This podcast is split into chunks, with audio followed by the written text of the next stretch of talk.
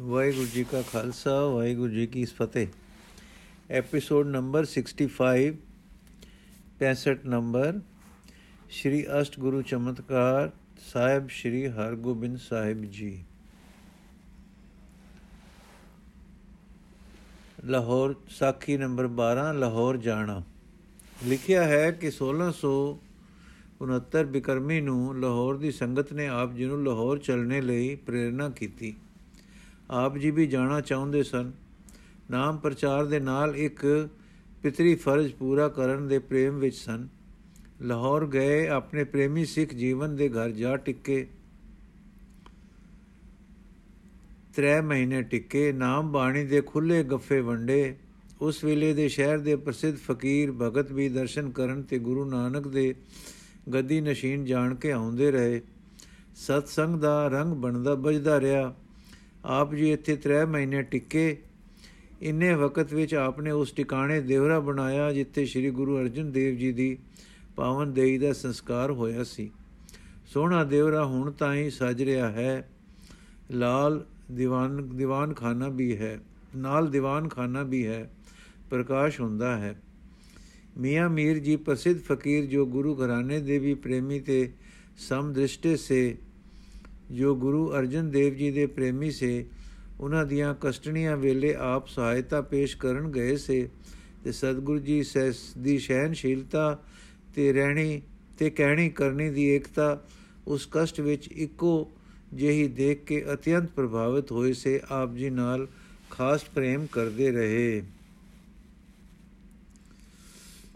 ਅਗਲੀ ਸਾਖੀ ਹੈ ਜੀ 13ਵਾਂ ਸਾਖੀ ਨੰਬਰ 13 ਲੋਹਗੜ ਲਾਹੌਰ ਦਾ ਕਾਰਜ ਸਾਰ ਕੇ ਆਪ ਜੀ ਫੇਰ ਰਾਮਦਾਸਪੁਰੇ ਆ ਗਏ ਤੇ ਆਪਣੇ ਮੀਰੀ ਪੀਰੀ ਦੇ ਦੋਏ ਕਾਰਜ ਸਾਰ ਦੇ ਸੁਖ ਵੰਡਦੇ ਰਹੇ।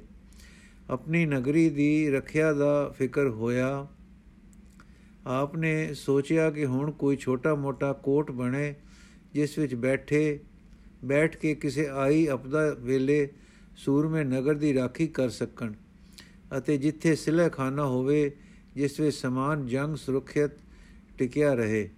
ਇਸ ਸੋਚ ਅਨਸਾਰ ਇੱਕ ਕੋਟ ਰਚਿਆ, ਜਿਸ ਦਾ ਨਾਮ ਲੋਹਗੜ ਰੱਖਿਆ।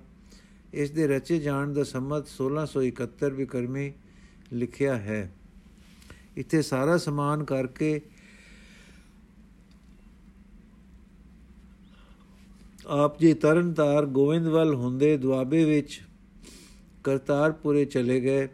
ਇਰਦ ਗਿਰਦ ਫਿਰ ਕੇ ਲਿਖਿਆ ਹੈ ਕਿ 7 ਮਹੀਨੇ ਨਾਮਦਾਨ ਦੇ ਗੱਫੇ ਵੰਡੇ, ਕਰਤਾਰਪੁਰ ਵਿੱਚ ਮਕਾਨ ਬਣਵਾਏ, ਬਾਗ ਲਗਵਾਇਆ, ਆਪਣੇ ਪਿਤਾ ਪ੍ਰਭੂ ਦੀ ਬਣਾਈ ਨਗਰੀ ਨੂੰ ਰੌਣਕ ਦਿੱਤੀ ਤੇ ਇੱਥੇ ਵਿਸਾਖੀ ਨੂੰ ਜੋੜ ਮੇੜਾ ਲੱਗਣ ਦੀ ਪਿਰਤ ਤੋਰੀ, ਜੋ ਹੁਣ ਤੱਕ ਕਾਇਮ ਹੈ।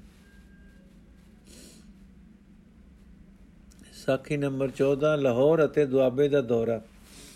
ਚਾਹੇ ਉਮਰਾ ਛੋਟੀ ਸੀ, ਪਰ ਆਤਮਾ ਬਲਵਾਨ ਸੀ। ਹਿਰਦਾ ਕੁਸ਼ਲ ਤੇ ਪਰਮ ਉੱਚਾ ਸੀ।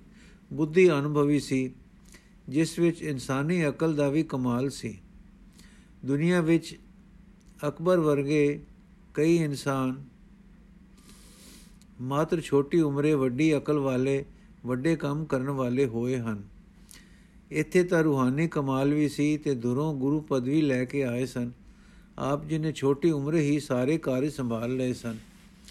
ਤੁਆਰੇ ਗੁਰੂ ਖਾਲਸਾ ਵਿੱਚ ਲਿਖਿਆ ਹੈ ਕਿ ਆਪ ਨੇ ਗੱਦੀ ਬੈਠਣ ਤੋਂ ਕੁਝ ਅਰਸੇ ਮਗਰੋਂ ਦੌਰਾ ਲਾਹੌਰ ਦਾ ਕੀਤਾ ਤੇ ਸੰਗਤ ਨਿਹਾਲ ਹੋਈ। ਉਥੋਂ ਦੇ ਭਗਤਾਂ, ਫਰੀਦਾਂ, ਫਕੀਰਾਂ, ਪ੍ਰਸਿੱਧ ਪ੍ਰਸਿੱਧ ਦਰਵੇਸ਼ਾਂ ਉੱਤੇ ਆਪਣੀ ਆਤਮਿਕ ਸ਼ਕਤੀ ਅਤੇ ਬੁੱਧੀ ਦੇ ਕਮਾਲ ਦਾ ਅਸਰ ਪਾ ਕੇ ਸਨਮਾਨੇ ਗਏ।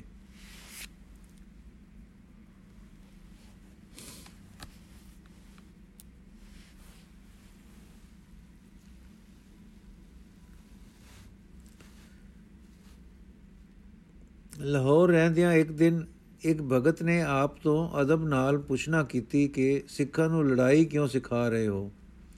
ਗੁਰੂ ਜੀ ਮੁਸਕਰਾਏ ਤੇ ਬੋਲੇ, ਸੁਣੋ ਵਾਕ ਕਬੀਰ ਜੀ ਦਾ। ਸੂਰਾ ਸੋ ਪਹਿਚਾਨੀਏ ਜੋ ਲਰੇ ਦੀਨ ਕੇ ਹੇਤ। ਪੁਰਜਾ ਪੁਰਜਾ ਕਟ ਮਰੇ, ਕਬੂ ਨ ਛਾੜੇ ਖੇਤ।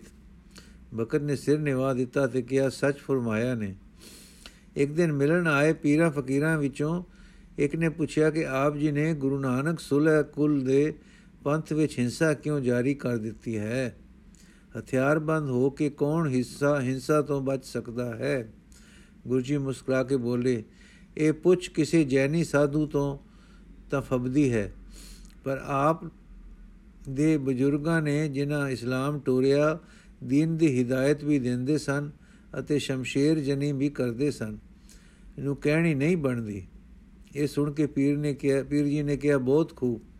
ਘਰ ਪੂਰਾ ਕਰ ਦਿੱਤਾ ਨੇ।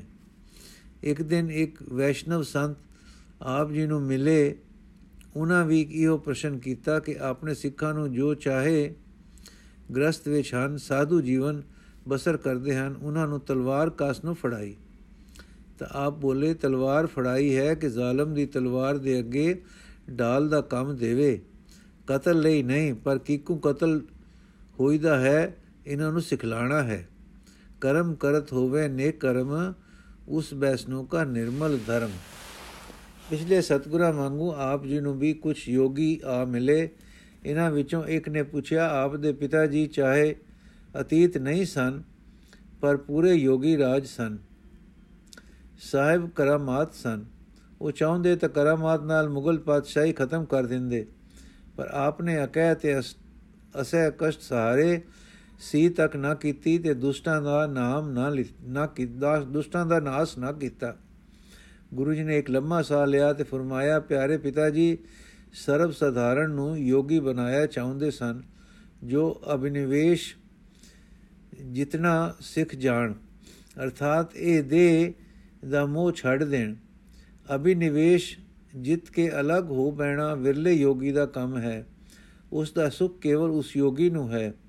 ਸਰਬ ਸਧਾਰਨ ਸਿੱਖ ਲੈਣ ਤਾਂ ਉਪਰੀਆਂ ਉਪਰਿਆਂ ਦੇ ਦਬੇਲ ਦਾ ਨਾ ਸਗਣਾ ਰਹਿਣ। ਸਰਬ ਸਧਾਰਨ ਸਿੱਖ ਲੈਣ ਤਾਂ ਉਪਰਿਆਂ ਦੇ ਦਬੇਲ ਨਾ ਰਹਿਣ। ਗੁਰੂ ਜੀ ਦਾ ਭਾਵ ਇਹ ਸੀ ਕਿ ਆਮ ਲੋਕ ਮੌਤ ਦਾ ਡਰ ਦੂਰ ਕਰ ਦੇਣ। ਸੱਚ ਦੀ ਖਾਤਰ, ਉਪਕਾਰ ਦੀ ਖਾਤਰ, ਸੁਤੰਤਰਤਾ ਦੀ ਖਾਤਰ ਜਿੰਦ ਦੇਣ ਨੂੰ ਤਿਆਰ ਹੋ ਜਾਣ। ਇੱਜ਼ਤ ਨਾਲ ਮਰਨਾ ਪਸੰਦ ਕਰਨ ਅਤੇ ਜਿੱਲਤ ਨਾਲ ਜਿਉਣਾ ਪਸੰਦ ਨਾ ਕਰਨ।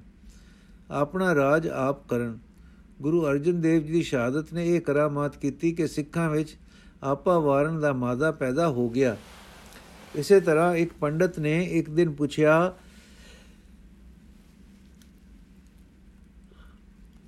ਮੈਂ ਆਪ ਦਾ ਸਿੱਖ ਹਾਂ। ਮੈਂ RAM ਜੀ ਨੂੰ, ਤ੍ਰੇਤਾ ਦਾ, ਕ੍ਰਿਸ਼ਨ ਜੀ ਨੂੰ, ਦੁਆਪਰ ਦਾ ਅਤੇ ਸ੍ਰੀ ਗੁਰੂ ਨਾਨਕ ਦੇਵ ਜੀ ਨੂੰ ਕਲਯੁਗ ਦਾ ਅਵਤਾਰ ਮੰਨਦਾ ਹਾਂ। ਸਗੋਂ ਗੁਰੂ ਜੀ ਨੂੰ ਆਪਣਾ ਨਿਜ ਇਸ਼ਟ ਦੇਵ ਅਤੇ ਅਵਤਾਰ ਸਿਰੋਮਣ ਮੰਨਦਾ ਹਾਂ। ਉਹ ਗੁਰੂ ਅਵਤਾਰ ਹਨ। ਆਪ ਨੂੰ ਉਹਨਾਂ ਦਾ ਰੂਪ ਉਹ ਸਮਝਦਾ ਹਾਂ। ਕਿਰਪਾ ਕਰਕੇ ਦੱਸੋ, ਇਹ ਤਮੋ ਗੁਣੀ ਜੰਗ ਲੜਾਈ ਦੇ ਸਮਾਨ ਕਿਉਂ ਦੁਆਲੇ ਲੈ ਆਂਦੇ ਜੇ? ਆਪਨੇ ਪੰਡਤ ਵੱਲ ਤੱਕਿਆ ਤੇ ਬੋਲੇ RAM ਜੀ ਨੇ ਰਾਵਣ ਨਾਲ ਯੁੱਧ ਰਚਾ ਕੇ ਉਸ ਦੇ ਹਜ਼ਾਰਾਂ ਯੋਧੇ ਪੁੱਤਰ ਪੋਤਰੇ ਮੁਕਾਏ ਅਤੇ ਆਪਣੀ ਸੈਨਾ ਦੇ ਹਜ਼ਾਰਾਂ ਮਰਵਾਏ। ਇੱਕ ਇਸਤਰੀ ਛੁਡਾ ਕੇ ਲਿਆਏ? ਕ੍ਰਿਸ਼ਨ ਜੀ ਨੇ ਲੜਨੋਂ ਉਦਾਸ ਪਾਂਡਵਾਂ ਤੋਂ ਯੁੱਧ ਕਰਵਾ ਦਿੱਤਾ ਤੇ 18 ਖੂਨੀ ਸੈਨਾ ਚਲ ਬਸੀ ਪੰਡਤ ਜੀ, ਕਿਆ ਉਹਨਾਂ ਨੇ ਤਮੋ ਗੁਣੀ ਕੰਮ ਕੀਤਾ? ਪੰਡਤ ਸਮਝ ਗਿਆ ਤੇ ਚਰਨਾ ਉੱਤੇ ਸਿਰ ਧਰ ਦਿੱਤਾ। ਸੱਚ ਹੈ, ਕਲਯੁਗ ਦੇ ਰੱਖਿਆ ਤੇ ਤਲਤਾਰਨ ਹਾਰ ਜੀ ਗੁਰੂ ਜੀ, ਹੀਣੀ ਹੋ ਗਈ ਪਰਜਾ ਬਦੇਸੋਂ ਆਏ ਪਠਾਣਾ ਮੁਗਲਾਂ ਦੀ ਕੁੱਠੀ ਪਰਜਾ ਨੂੰ ਪੈਰਾਂ ਤੇ ਖੜੇ ਖੜੋਣ ਦੀ ਜਾਚ ਸਿਖਾਉਣ ਲੱਗਾ। ਸਿਖਾਉਣ ਲੱਗਾ ਹਾਂ ਤਾਂ ਇਹ ਇਹ ਸ਼ੌਰਿਆ ਹੈ, ਉਤਸ਼ਾਹ ਹੈ ਵੀਰ ਰਸ ਹੈ। ਮੈਂ ਧਰਮ ਰੱਖਿਆ ਵਾਸਤੇ, ਸੱਚ ਦੀ ਰੱਖਿਆ ਵਾਸਤੇ, ਪਰਮਾਤਮਾ ਦੀ ਰੱਖਿਆ ਵਾਸਤੇ ਅਤੇ ਹੀਣੀ ਹੋ ਗਈ ਪਰਜਾ ਵਾਸਤੇ ਜਾਨ ਭਰ ਦੇਣ ਲੱਗਾ ਹਾਂ। ਇਸੇ ਤਰ੍ਹਾਂ ਆਪ ਜੀ ਨੇ ਇੱਕ ਦੌਰਾ ਦੁਆਬੇ ਦਾ ਕੀਤਾ। ਸਾਰੇ ਇਲਾਕੇ ਵਿੱਚ ਘੁੰਮੇ ਅਤੇ ਸਿੱਖੀ ਦਾ ਪ੍ਰਚਾਰ ਕੀਤਾ। ਲਗਭਗ 7 ਮਹੀਨੇ ਫਿਰੇ। ਫਿਰ ਆਪਣੇ ਪਿਤਾ ਜੀ ਦੇ ਵਸਾਏ ਨਗਰ ਦੁਆਰੇ ਦੁਆਬੇ ਵਾਲੇ ਕਰਤਾਰਪੁਰ ਆ ਟਿੱਕੇ ਅਤੇ ਪ੍ਰਚਾਰ ਕਰਦੇ ਰਹੇ। ਅਨੇਕਾਂ ਲੋਕਾਂ ਨੂੰ ਨੇਕ ਬਣਾਇਆ ਅਤੇ ਬਾਣੀ ਨਾਮ ਵਿੱਚ ਲਾਇਆ। ਤਦੋਂ ਵਿਸਾਖੀ ਦਾ ਜੋੜ ਮੇਲਾ ਕਾਇਮ ਕੀਤਾ। ਫਿਰ ਆਪ ਜੀ ਰਾਮਦਾਸਪੁਰੇ ਆ ਟਿੱਕੇ।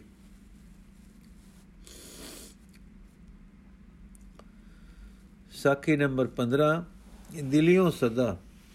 ਗੁਰੂ ਜੀ, ਆਪਣਾ ਕਾਰਜ ਵਿਸ਼ੇਸ਼ ਤਾਂ ਵੱਡੇ ਗੁਰੂ ਸਾਹਿਬਾਂ ਵਾਂਗੂ ਧਰਮ ਪ੍ਰਚਾਰ ਦਾ ਹੀ ਕਰਦੇ ਸੇ, ਪਰ ਵੀਰ ਰਸੀ ਠਾਠ ਵੱਲ ਵੀ ਧਿਆਨ ਸੀ।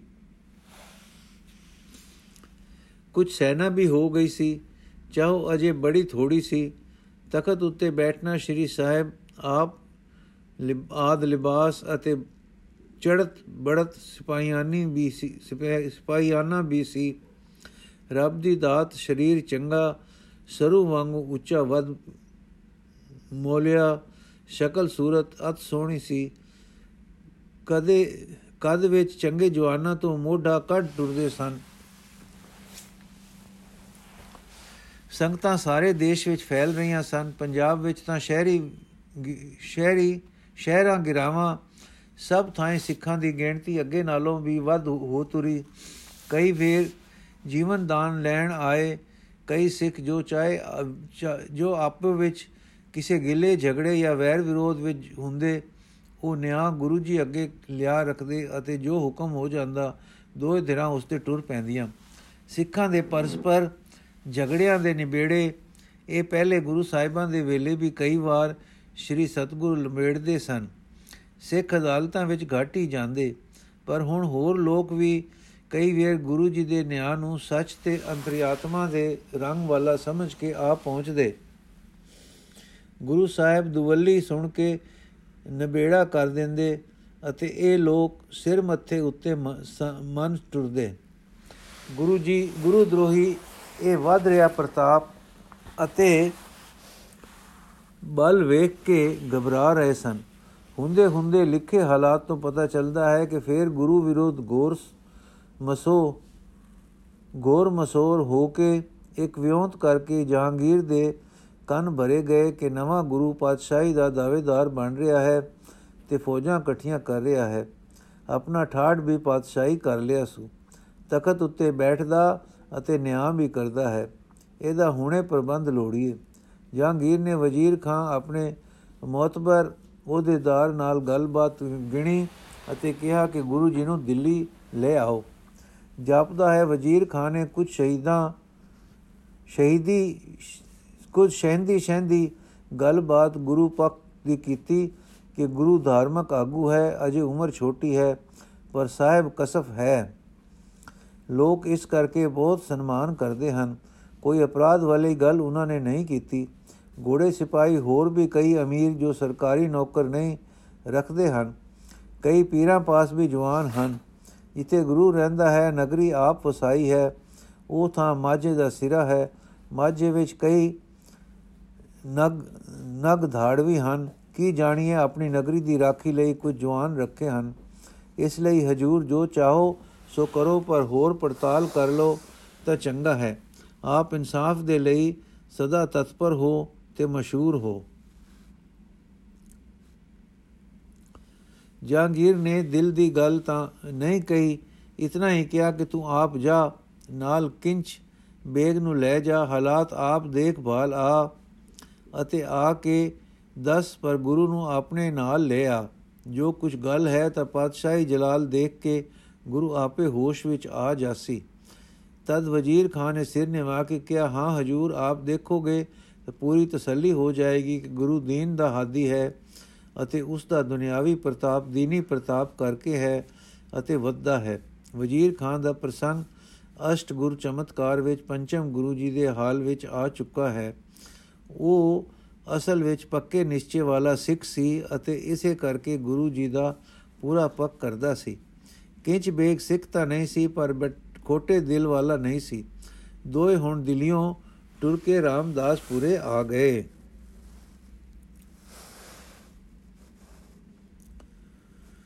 ਸਾਖੀ ਨੰਬਰ 16 ਅੰਮ੍ਰਿਤਸਰੋਂ ਕੂਚ। ਗੱਲ ਕੀ ਵਜ਼ੀਰ ਖਾਂ ਅਤੇ ਕਿਚ ਬੇਗ ਦਿੱਲੀ ਤੋਂ ਚੱਲ ਕੇ ਰਾਮਦਾਸਪੁਰੇ ਆਏ। ਸਤਗੁਰੂ ਜੀ ਨੂੰ ਅਦਬ ਨਾਲ ਮਿਲੇ ਅਤੇ ਦੱਸਿਆ ਕਿ ਪਾਤਸ਼ਾਹ ਨੇ ਆਪ ਨੂੰ ਦਿੱਲੀ ਦਰਸ਼ਨ ਦੇਣ ਲਈ ਸੱਦਿਆ ਹੈ। ਗੁਰੂ ਜੀ ਨੇ ਕਾਰਨ ਪੁੱਛਿਆ ਤਾਂ ਉਹਨਾਂ ਕਿਹਾ ਕਿ ਬਹੁਤੀ ਗਲੇ ਕੁਝ ਚੁਗਲੀਆਂ ਵੈਰੀਆਂ ਨੇ ਕੀਤੀਆਂ ਹਨ। ਅਤੇ ਉਸ ਨੂੰ ਸ਼ੱਕ ਪਏ ਹਨ। ਆਪ ਜੇ ਚਲੇ ਚਲੋ ਤਾਂ ਮੌਕਿਆਂ, ਮੌਕਿਆ ਬਣ ਸਕਦਾ ਹੈ ਕਿ ਸਾਰੀ ਗੱਲ ਦੀ ਅਸਲੀਅਤ ਪਾਤਸ਼ਾਹ ਤੇ ਖੁੱਲ ਪੈਣ ਦਾ ਅਤੇ ਕੁਝ ਚੰਗੀ ਗੱਲ ਹੋ ਜਾਣ ਦਾ। ਵੈਸੇ ਕੋਈ ਖਤਰਾ ਅੱਗੇ ਵਾਂਗ ਨਹੀਂ, ਕਿਉਂਕਿ ਕੋਈ ਖਾਸ ਗੱਲ ਐਸੀ ਨਹੀਂ ਕਿ ਪਾਤਸ਼ਾਹ ਕੋਈ ਜ਼ੁਲਮ ਕਰੇ। ਕੋਈ ਕਾਰਨ ਉਸ ਦੇ ਹੱਥ ਵਿੱਚ ਨਹੀਂ ਹੈ। ਵੈਸੇ ਉਹ ਆਪਣੇ ਇਨਸਾਫ ਦਾ ਆਪ ਬੜੇ ਫਖਰ ਕਰਨੇ ਵਾਲਾ ਵੀ ਹੈ। ਕੋਈ ਕਾਰਨ ਮਿਲੇ ਬਿਨਾ ਕੋਈ ਉਪਦਰਵ ਨਾ ਕਰ ਸਕੇਗਾ। ਅਸੀਂ ਵੀ ਆਪ ਦੇ ਦਾਸ ਕੋਲ ਹਾਂ। ਜਦ ਡੇਰੇ ਖਬਰ ਹੋਈ ਕਿ ਪਾਤਸ਼ਾਹੀ ਸਦਾ ਆਇਆ ਹੈ ਤਾਂ ਪਹਿਲੋਂ ਤਾਂ ਬੜੀ ਘਬਰਾਹਟ ਹੋਈ। ਪਿਛਲਾ ਸਦਾ ਯਾਦ ਕਰਕੇ ਫਿਕਰ ਪੈਣਾ ਹੀ ਸੀ। ਭਾਈ ਬੁੱਢਾ ਅਤੇ ਭਾਈ ਗੁਰਦਾਸ ਨਾਲ ਵਿਚਾਰ ਕਰਨ ਤੇ ਸਤਿਗੁਰੂ ਜੀ ਦੀ ਆਪਣੀ ਸਲਾਹ ਜਾਣ ਦੀ ਬਣੀ। ਪਰ ਮਾਤਾ ਜੀ ਅਤੇ ਹੋਰ ਨਿਕਟਵਰਤੀ ਉਦਾਸੀ ਵਿੱਚ ਸਨ।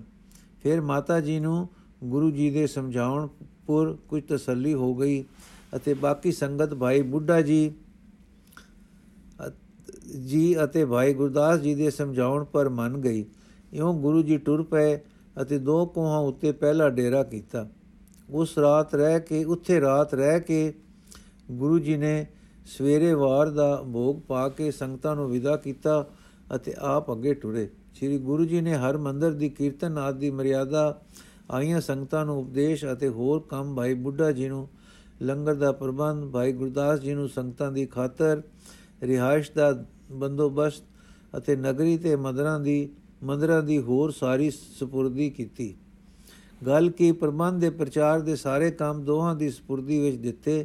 ਫਿਰ ਮਾਤਾ ਜੀ ਦੀ ਆਗਿਆ ਪਾਲਣ ਦੀ ਦੋਹਾਂ ਨੂੰ ਤਕੀਦ ਕੀਤੀ ਅਤੇ ਇਹਨਾਂ ਦੇ ਨਾਲ ਜਾਂ ਆਗਿਆ ਵਿੱਚ ਭਾਈ ਬਹਿਲੋ, ਭਾਈ ਭਗਤੂ ਆਦ ਨਗਰ ਦੇ ਪ੍ਰਬੰਧ ਵਿੱਚ ਲਾਏ। ਹੋਰ ਸ਼ਹਿਰੀਆਂ ਨੂੰ ਸਮਤ ਦਿੱਤੀ ਕਿ ਸੋਹਣੀ ਤਰ੍ਹਾਂ ਪਰਸਪਰ ਪਿਆਰ, ਨੇਕੀ ਅਤੇ ਨਾਮ ਸਿਮਰਨ ਦਾ ਜੀਵਨ ਬਣਾਓ। ਪਰਉਪਕਾਰ ਕਰੋ ਅਤੇ ਪਾਪ ਕਰਮਾਂ ਤੋਂ ਸਦਾ ਬਚੋ। ਤੁਹਾਰੇ ਗੁਰੂ ਖਾਲਸਾ ਮੂਜਬ ਸ਼੍ਰੀ ਗੁਰੂ ਜੀ ਨੇ ਹੇਠ ਲਿਖ ਕੇ ਸਿੱਖ ਦਾਨੇ, ਸੂਰਬੀਰ, ਪੰਜ ਧਰਮੀ ਅਤੇ ਪਰਉਪਕਾਰੀ ਸੱਜਣ ਆਪਣੇ ਨਾਲ ਲਏ। ਭਾਈ ਬਿਧੀ ਚੰਦ, ਜੇਠਾ, ਪੈੜਾ, ਮੁਖਾ, ਰਾਜੂ, ਸਨਮੁਖ ਦਿਲਵਾਲੀ ਬਾਨਾ ਮੁੰਸ਼ੀ ਬਟਾਲੇ ਵਾਲਾ ਬਹਿਲ ਖਤਰੀ ਕਾਲੀ ਦੀਨ ਮੋਹਨ ਦੇਵੀ ਸਿੰਘ ਪੂਰਬੀਏ ਸੁੰਦਰਦਾਸ ਵੈਰਾਗੀ ਗੰਗੂ ਸਿੰਘ ਬਹਾਦਰ ਜੈਤਾ ਸ਼ੇਰ ਗੁਰੂ ਕਾ ਭਾਈ ਕਾਲਾ ਤਪਤਾ ਮਲਵਈ ਦੁਲਤ ਜੱਟ ਜਿਹੜੇ ਅੱਧੇ ਅੱਧੇ ਮਨ ਦੀ ਸਾਂਗ ਰੱਖਦੇ ਸੇ ਭਾਈ ਤਿਲਕ ਚੰਦ ਰਿਸਾਲਦਾਰ ਭਾਈ ਲਾਲੂ ਕਾਲੂ ਦੀਵਾਨ ਅਤੇ ਭਾਈ ਸ਼ੇਰੂ ਆਦਿਕ ਤੁਹਾਰੇ ਗੁਰੂ ਖਾਲਸਾ, ਮੁਜਕ ਆਪ 1673 ਵਿਕਰਮੀ ਜੇਠ ਤਿੰਨ ਨੂੰ ਟੁਰੇ, ਪਰ ਮਕਾਲੇ ਫਤਿਹ ਹੋਰ ਹਿਸਾਬ ਨਾਲ ਆਪ 1669 ਮਾਗ ਵਿੱਚ ਟੁਰੇ। ਇਸ ਪਿਛਲੇ ਹਿਸਾਬ ਮੁਜਬ ਆਪ ਦੀ ਉਮਰ ਹੁਣ 17 ਸਾਲ ਦੀ ਸੀ, ਤੁਹਾਰੇ ਗੁਰੂ ਖਾਲਸਾ ਦੇ ਹਿਸਾਬ 20 ਸਾਲ ਦੀ। ਆਪ ਦੀ ਸੂਰਤ ਬਹੁਤ ਸੁੰਦਰ ਸੀ, ਸਰੀਰ ਬੜਾ ਸਡੋਲ ਅਤੇ ਕੱਦ ਚੋਖਾ ਲੰਮਾ ਹੋ ਗਿਆ ਸੀ ਇੱਕ ਵਿਦੇਸ਼ੀ ਲਿਖਦਾ ਲੇਖਕ ਲਿਖਦਾ ਹੈ ਕਿ ਆਪ ਦੇ ਮੋਢਿਆਂ ਤੱਕ ਲੰਮੇ ਤੋਂ ਲੰਮੇ ਆਦਮੀ ਦਾ ਸਿਰ ਮਸਾ ਅਪੜਦਾ ਸੀ। ਗੁਰੂ ਸਾਹਿਬ ਕੂਚ ਕਰਕੇ ਤਰਨ ਤਾਰਨ ਆਏ, ਇੱਥੇ ਆਰਾਮ ਕਰਕੇ ਅਗਲੇ ਦਿਨ ਖਡੂਰ, ਗੋਇੰਦਵਾਲ ਪੁੱਜੇ, ਸੁਲਤਾਨਪੁਰ ਹੁੰਦੇ, ਰਾਤਾਂ ਰਸਤੇ ਵਿੱਚ ਠਹਿਰਦੇ ਪਹੋਏ ਜਾ ਉਤਰੇ। ਇਥੋਂ ਟੁਰੇ ਦਿੱਲੀ ਜਾ ਪਹੁੰਚੇ ਅਤੇ ਮਜਨੂ ਦੇ ਟਿਲੇ ਡੇਰਾ ਕੀਤਾ। ਅੱਜ ਦਾ ਐਪੀਸੋਡ ਸਮਾਪਤ ਜੀ। ਅਗਲਾ ਐਪੀਸੋਡ ਅਸੀਂ ਕੱਲ ਪੜਾਂਗੇ ਵਾਹਿਗੁਰੂ ਜੀ ਕਾ ਖਾਲਸਾ, ਵਾਹਿਗੁਰੂ ਜੀ ਕੀ ਫਤਿਹ।